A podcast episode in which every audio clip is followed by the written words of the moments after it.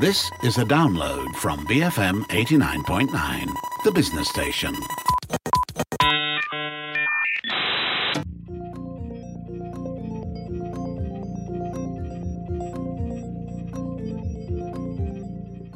BFM 89.9, the business station. My name is Rich Bradbury. Uh, welcome to Matt Splained. Well, um, Elon Musk is poised to buy Twitter. That's it. That's about as much of an introduction as we need today. Um, yeah, as, as, I said, Elon Musk is uh, poised to buy Twitter.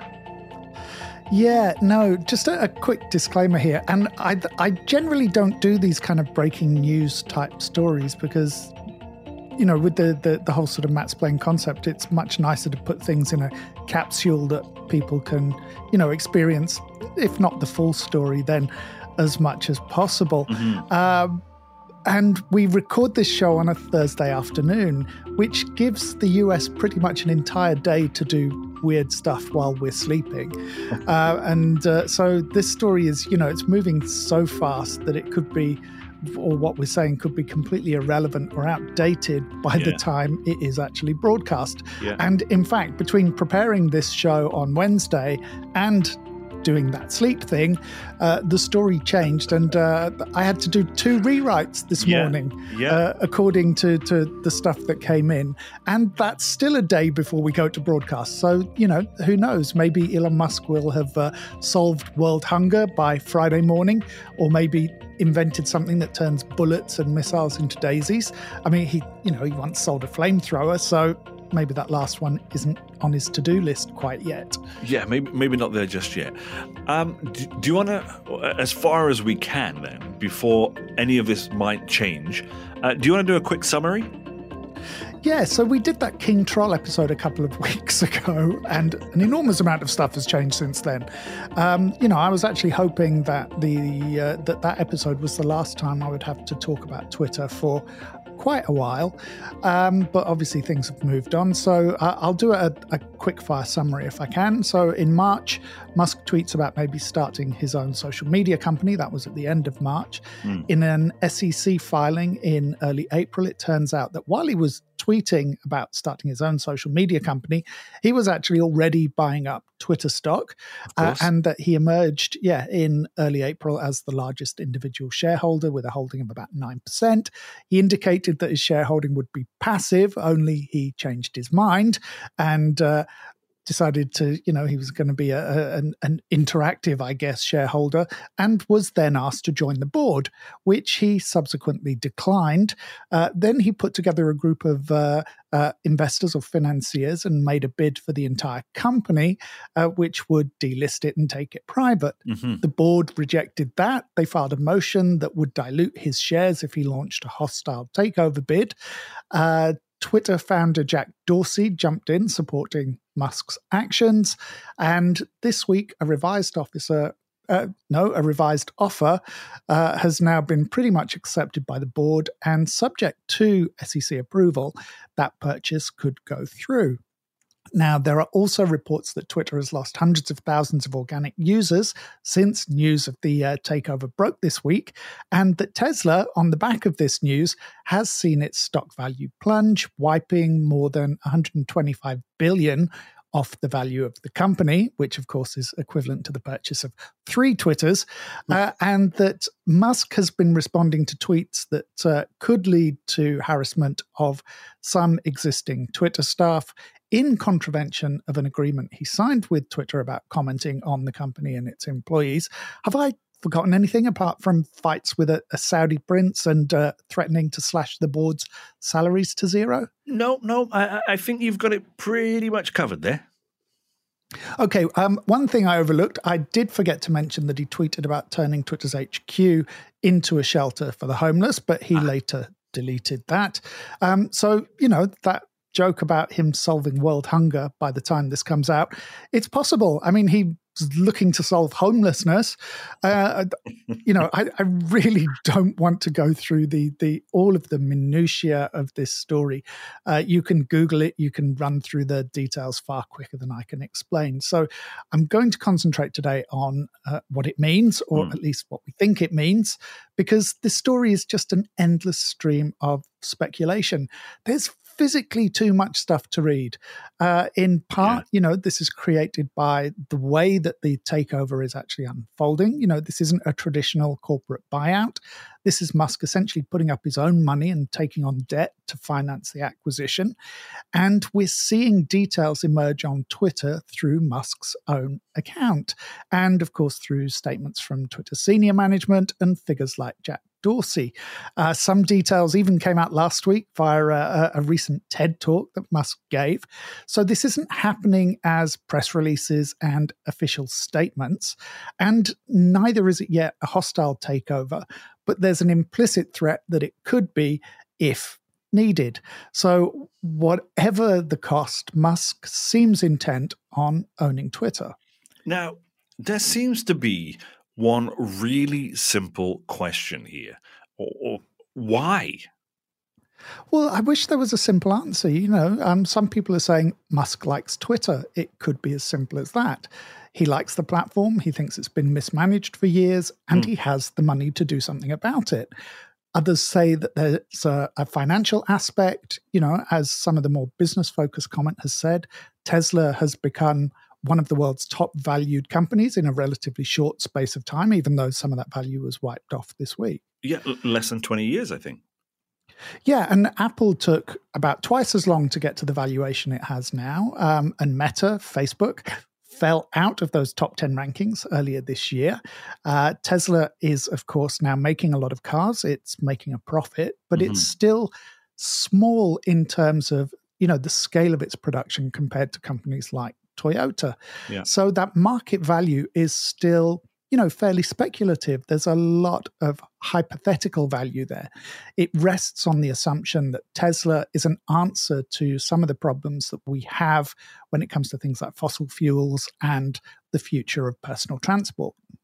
Do you think that's it? Well, the, you know, the point of this episode isn't to, to neg on Elon Musk. Oh. He has a lot. Sorry, you know he he has a lot of great ideas, um, he does, but he he's does. not unique in that. Hmm. What he is unique is uh, is the way that he's able to bring those ideas to life. Do they all work? Will they all work? Probably not. But the hmm. hit rate with great ideas is like that. Uh, you know, ask the man that his company is named after, Nikolai Tesla. Yeah. Uh, a lot of people focus on the fact that it makes cool cars, but the strength of Tesla is really, you know, the, those batteries. It's the storage and not just for the cars. Mm. It's about creating these small, decentralized power grids for harnessing the power of renewable energy and doing the most difficult part of that job, storing the energy so that it can be used on demand.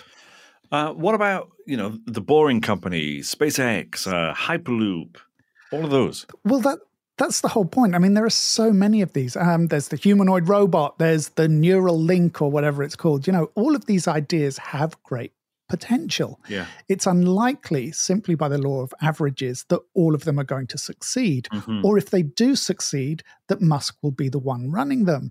He's a man with a lot of interests. He may sell some or simply leave others in charge of them to, to do the running for him. But then that, that brings us back around to the original point of why would he buy Twitter when he's already got so many other projects going on? Well, yeah, I mean, I, you know, we kind of digressed for a while there, but that's the other part of Elon Musk. You can kind of think of him as the Donald Trump who can. And I, I don't mean that as an insult, however it sounds. Donald Trump, you know, for all his faults, is a great showman. You mm. wouldn't buy a used car from him, but a building or a, com- a country, apparently, you know, people will. He's built this enormously successful brand. Whether its financials match the brand is something that's been speculated on for years. You know, that's yeah. uh, a lot of the lawsuits that are happening in New York. But unlike Trump, Musk combines the creative ideation, the showmanship, and the managerial ability, you know, in kind of equalish quantities. Mm-hmm, mm-hmm. And that's where I think we get back to that point about financial value. Musk's bid values Twitter at 44 billion. Meta is still worth over $560 billion. And that's after losing around 45% of its value this year. Ah, so um, in other words, he wants to do a, a Tesla with Twitter. Well, that's one of the lines of speculation that I've been seeing. You know, um, incidentally, we agreed on that question before the massive exodus from Tesla stock, but historically, the analogy is still sound. Twitter has underperformed. It hasn't been able to make itself into that financial giant mm-hmm. that Facebook or Meta has become. Uh, and in fact, you know, Twitter, I think, hasn't made a, a, profit for something like 10 of the last 12 years, so yeah, something yeah. along those lines. So I think Musk sees himself as being the transformational actor who can unlock the company's potential and perhaps create some of that same sense of mystique and hypothetical value around the company. Mm. But hmm that's one of the additional conundrums that he now faces. How is he going to increase that income? Sure, you know, it doesn't matter as long as it's privately owned. He covers the bills, he services the debt, which again, since we started preparing the show, there may now seem to be a question mark against that mm-hmm. because Musk's debt financing is against his, his Tesla stock, some of which he already has some loans against, I believe. So that lack of investor confidence uh, and that plunge in the share price hinges on fears that Musk may sell off some of his stock to meet calls on those loans or to fund the cash purchase mm-hmm. component of Twitter and create a downward spiral in the stock. So the, the fears of him selling stock have created their own downward spiral. I, uh, uh, I don't understand. Don't worry, don't worry. Nobody expects you to understand market behavior. It's okay. And I don't pretend to know how Elon Musk thinks or what motivates him either. You know, I, I follow his Twitter feed as infrequently as possible. I'm not somebody you would class as an Elon watcher, but I can't imagine that he would want to leave the company or perhaps even float or sell some of his stock unless it had the kind of attention grabbing valuation that Twitter has. I mean, that's that's saying, you know, looking down the lines with with Twitter. But I guess all of this is a, a really long way of saying he bought it because he likes it and because he can. Um, do you think we can get a bit more clarity on what the company and the platform might look like? Um, you know, once well, it, he does take over. Yeah, I mean, apart from replacing the current board and joking about turning their building into a homeless shelter, I don't think we really know too much about what he would do, how he would shake up the the company internally. I mean, I mm. made a joke with someone today that maybe he'd relocate the staff to Mars on SpaceX, but obviously mm. that can't happen. Uh, I think it's it's his policy direction that's key to what happens in the future. Right. He's uh, a free speech maximalist. He says he favors free speech to its fullest extent under the law, and he prefers the idea of timeouts rather than permanent bans from platforms like Twitter. Mm-hmm. But from a day to day point of view, I don't think you know the average user is going to see an enormous amount of change or difference. Uh, and what about that long awaited edit button we've all been waiting for? Well, yeah, I mean, certainly we'll see new features, we'll see technical solutions being rolled out, but that kind of tells you where we are with Twitter in terms of its relevance. Mm-hmm. We're talking about an edit button. You know, Facebook and Instagram are miles ahead with stories and reels, in addition to the millions of other things those apps and uh, uh, and other social platforms like TikTok do. Mm. Twitter at this point is stuck being the kind of 21st century SMS of social media. we should have had an edit function, you know, a decade ago. As an institution, it is in need of an urgent shakeup. Um, do you think maybe we'd see a, a blockchain based payment system or something on Twitter? I mean, I'd be shocked if there wasn't something, um, if not already on Twitter's plans, then certainly in Musk's. I mean, he is a, a crypto king after all, and that would be something that a nimble message based service could be quite adept at. You know, rather than uh, hidden under the bloat of the million tabs that Facebook seems to have these days. Mm. But it's that irony, right? That supposed generation gap with younger generations more adept at figuring out complicated technology. Yet those platforms with all the features are the ones that are hemorrhaging mm-hmm. younger users or simply not attracting them. Uh, yeah. Uh, they're going to simpler, more streamlined services. So, in terms of, I think, you know, those day to day differences, at least to begin with, I think the biggest two impacts we're going to see, and this is what we'll get into after the break, are the renewed commitment to free speech and an opening up of the platform's API and algorithm. Interesting. Okay, um, hold that thought then. And when we come back, will Twitter's doors open to Donald Trump? Will they swing back around? And does anyone really care about Twitter anymore anyway? All that coming up here on Matt Splain on BFM 89.9, the business station.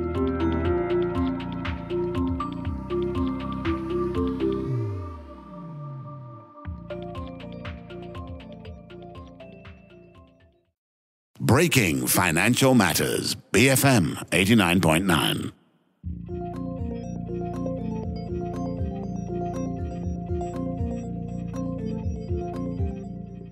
BFM 89.9, the business station. My name is Rich Bradbury. This is Matt Splained on this Friday morning. Now, um, Matt, before we go into the uh, free, obviously, we're talking about Elon Musk taking over Twitter.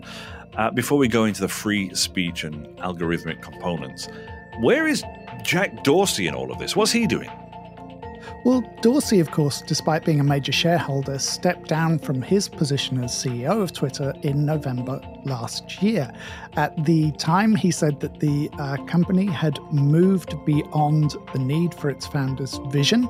Um, he seems to have backed Musk pretty much entirely, stating that he would like to see Twitter being viewed more as a, a public good than, you know, a Wall Street bet, and that the company has tried the ad-funded model and it's time to do something new. Again, um, I'm not a Jack Dorsey watcher. Every time I see him, he looks more like Saruman from uh, Lord of the Rings. Um, and I guess that kind of makes Elon Musk Sauron in that analogy, sweeping his eye of Muskdor across his uh, kingdom of tweets. But, you know, digress again. You know, Dorsey probably thinks he's Gandalf he isn't. He's Saruman. Um, I, am definitely sure that Elon Musk is not a hobbit.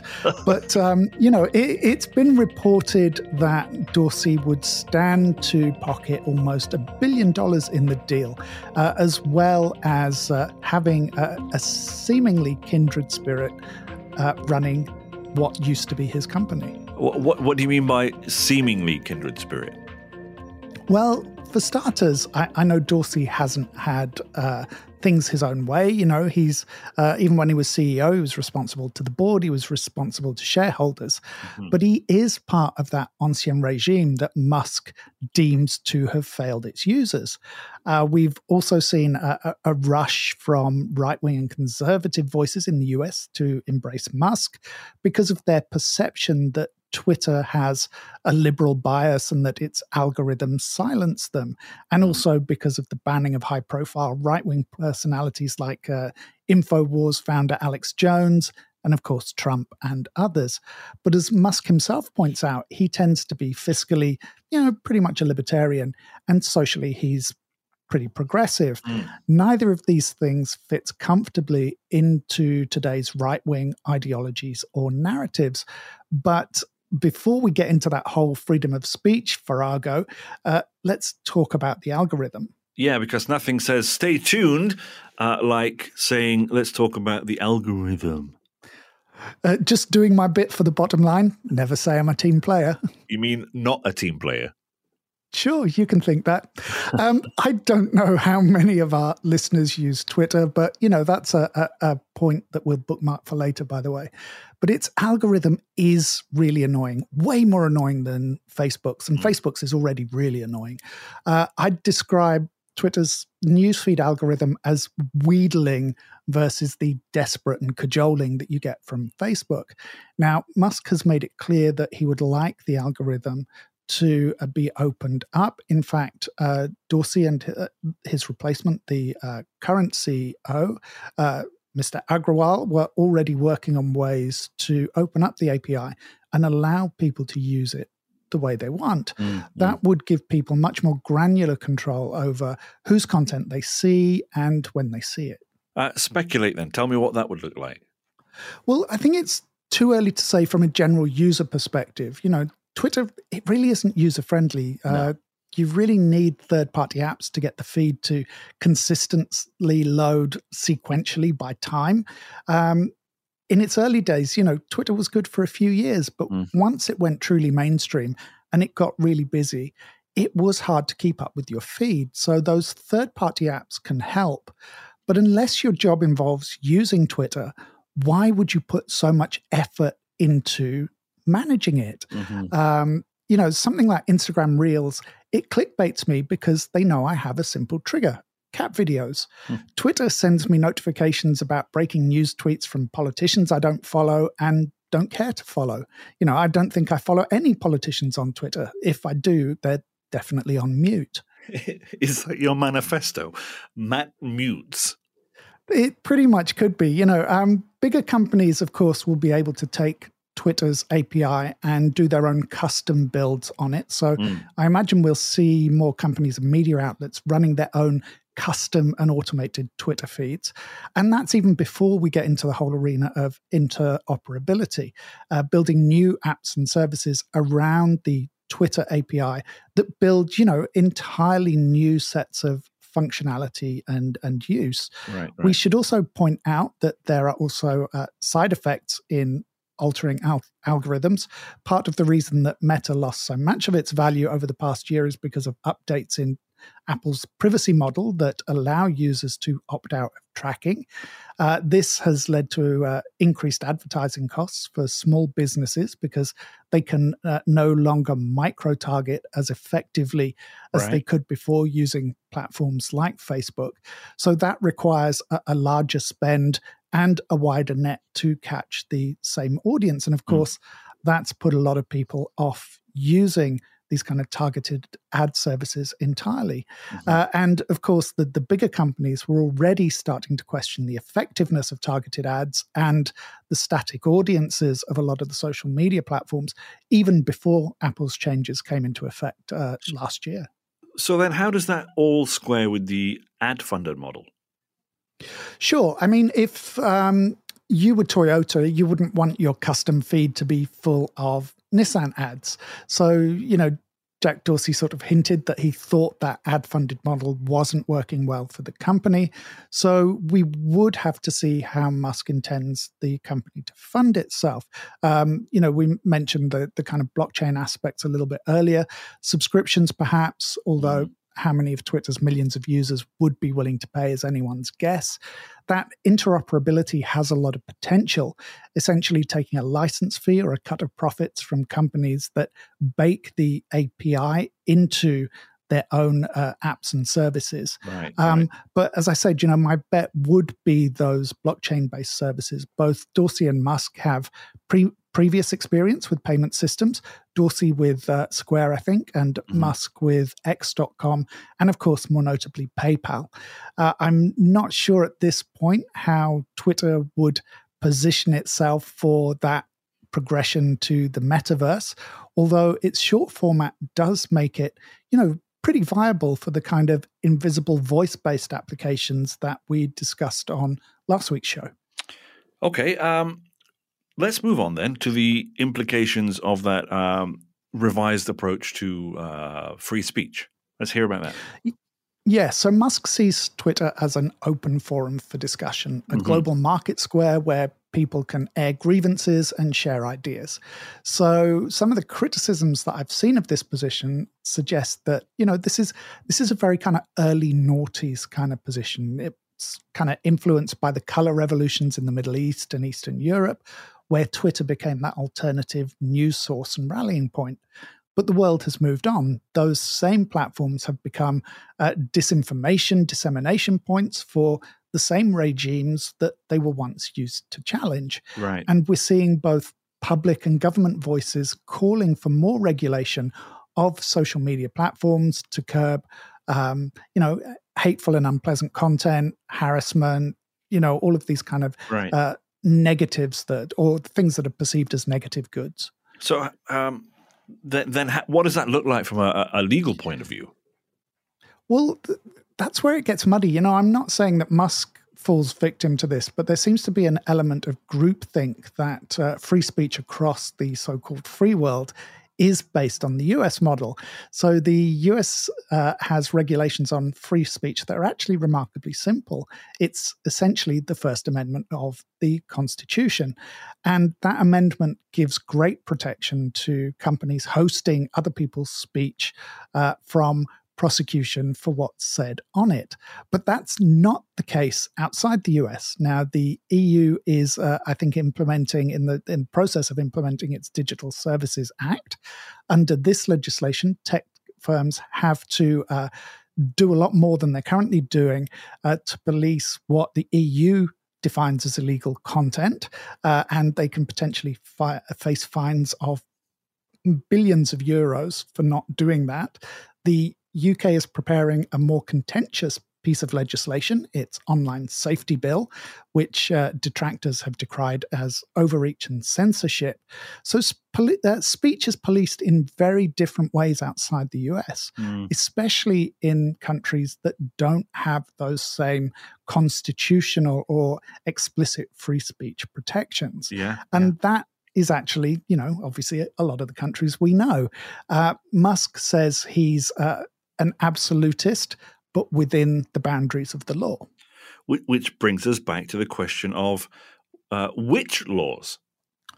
Well, yes, this is where we might get spillover from Musk's involvement with other companies and his additional interests. So look at somewhere like China. Now, China tightly controls speech, it uses its leverage and market size to force Western companies to comply. China is a huge market for Tesla, not to mention the place where it bases uh, some of its manufacturing and, of course, where a lot of components are sourced from.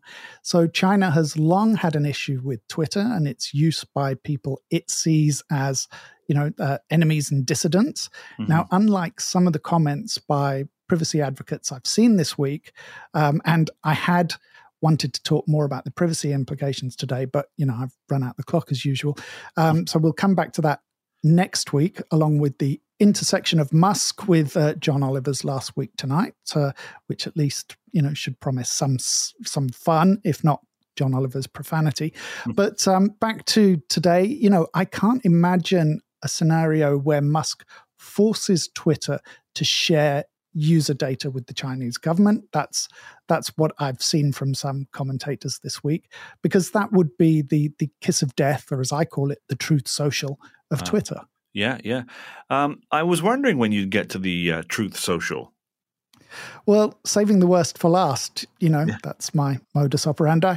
Um, in fact, um, Musk tweeted a photo of the uh, Apple App Store this week where Truth Social has rocketed to the top of the downloads chart. And I'm not even going to get into the reasons for that one. Um, Twitter has lost, as I said earlier, a lot of users over the past week, but it's thought that many of them are progressives. And those are people who are unlikely to be looking for uh, solace and comfort over at Truth Social. Mm. Uh, the speculation is that Musk would allow many of the platform's banned characters back on. Uh, I mentioned Alex Jones earlier, Trump, of course. But Trump put out a statement this week saying that he wouldn't rejoin the service because of his commitment to Truth Social. So the right wing tr- uh, Twitter clone has been limping along amid technical difficulties and slow user onboarding and uptake since its launch, I think in uh, in March. Uh, Trump himself has only issued a, a- single truth, as Truth Social tweets are called. The issue here is uh, probably a financial one rather than ideological.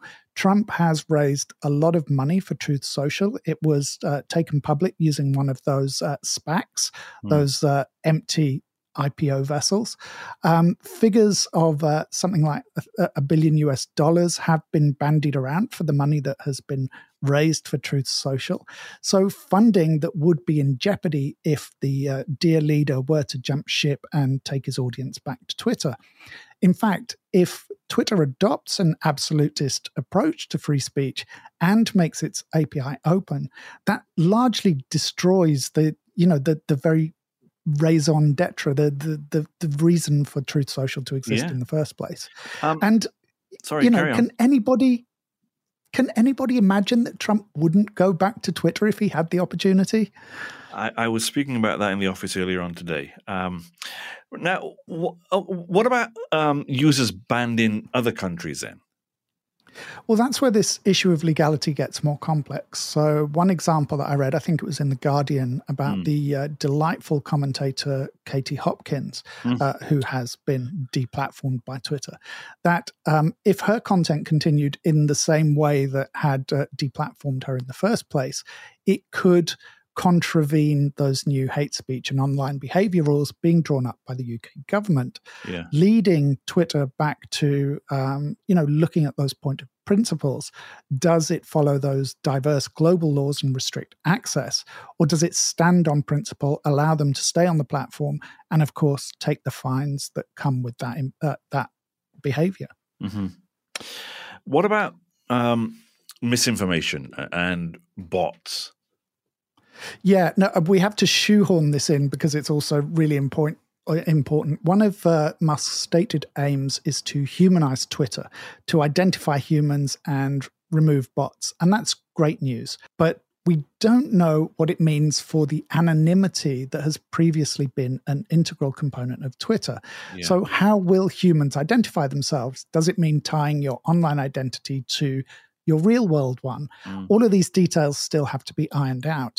And that has implications for the privacy that we briefly touched on before. Uh, for example, um, direct messages on Twitter are not end to end encrypted. So, could that mean that Musk had the ability, and I'm not saying that he has any uh, incentive or wish to, but would he have the ability to look at messages between executives at companies that compete in various sectors with him?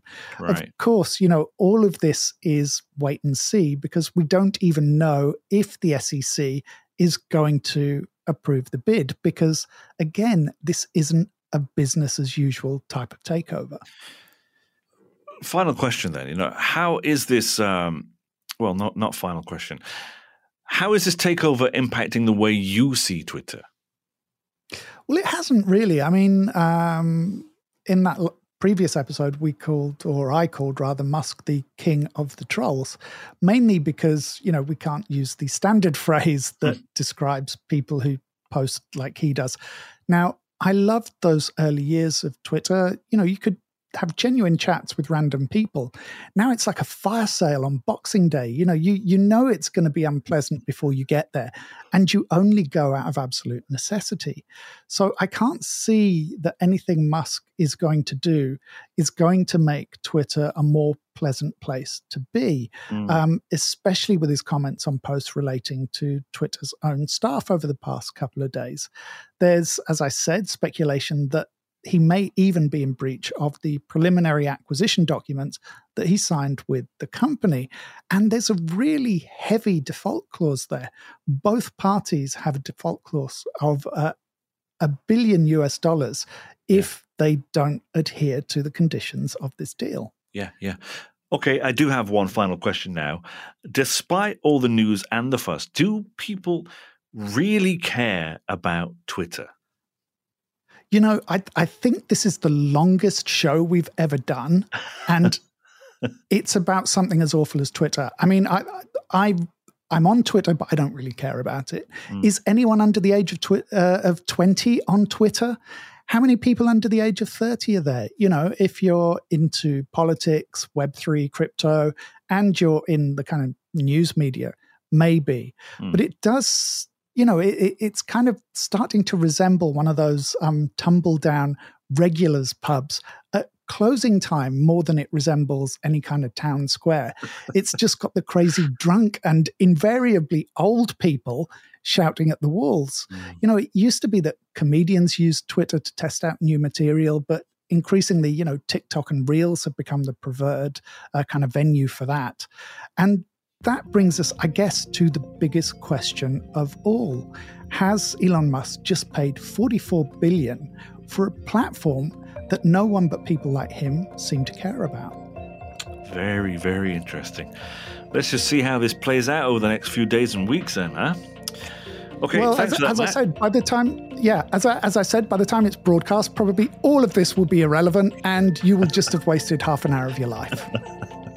Anyway, you can find Matt on Instagram and Twitter at Culture Matt, or subscribe to the uh, Culture Pop newsletter on Substack for more information about these shows. And if you did miss any part of this show, I recommend you download the uh, podcast. It's available via the BFM app. That's available in the Apple App Store or Google Play. For BFM 89.9, my name is Rich Bradbury.